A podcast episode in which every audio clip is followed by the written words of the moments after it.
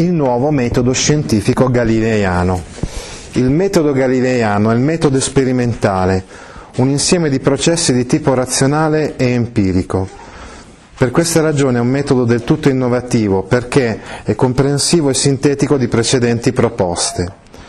Esso consta di cinque fasi, l'osservazione del fenomeno, empirica, la misurazione del fenomeno, empirico-razionale, la formulazione dell'ipotesi, la verifica dell'ipotesi e la formulazione della legge. Osservare il fenomeno, quindi osservare la realtà.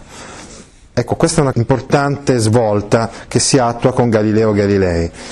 La scienza prima consisteva nell'obbedienza alle teorie tradizionali, quindi il sapere scientifico si acquisiva nelle biblioteche, ripetendo le parole degli altri. Invece lui dice no, la prima cosa è osservare la realtà.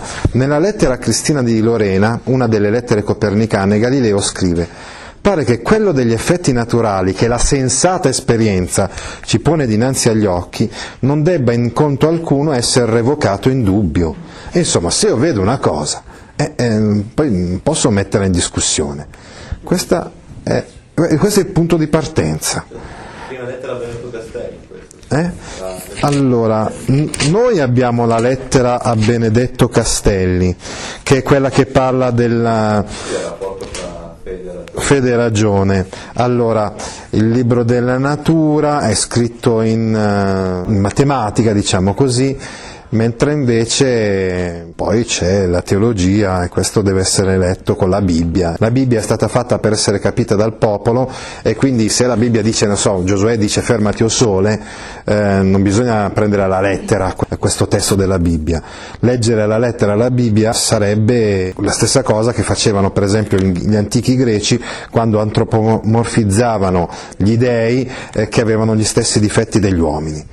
La Bibbia è stata fatta per essere capita dal popolo, per esempio dal popolo ebreo, mentre la natura non può trasgredire alle sue leggi, quindi non usiamo la Bibbia per capire la natura.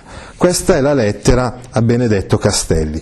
In un'altra lettera, appunto a Cristina eh, di Lorena, eh, già aveva comunque già parlato no, del, del, libro della natura eh, che si squaderna e che deve essere interpretato con la matematica e già lì appunto aveva eh, chiarito i capisaldi del suo metodo bisogna sporcarsi le mani, bisogna osservare il fenomeno e non bisogna partire so, dalle teorie tradizionali, dai libri, nelle biblioteche, è il cosiddetto metodo induttivo. La scienza per Galilei si basa sulla esperienza.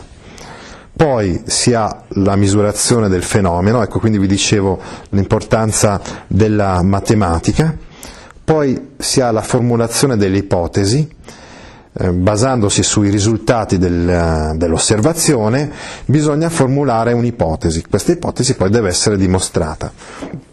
Poi vi è la verifica dell'ipotesi, ciò che si era ipotizzato si verifica continuamente, e se invece per caso non si verifica bisogna tornare indietro e formulare una diversa ipotesi. Una volta che viene dimostrata l'ipotesi si passa alla fase finale che è quella della formulazione della legge. Mm, sul nostro libro si parla di tre momenti, noi invece abbiamo parlato di cinque momenti, comunque si tratta del metodo che poi, come sapete, voi utilizzate giorno per giorno nelle materie scientifiche.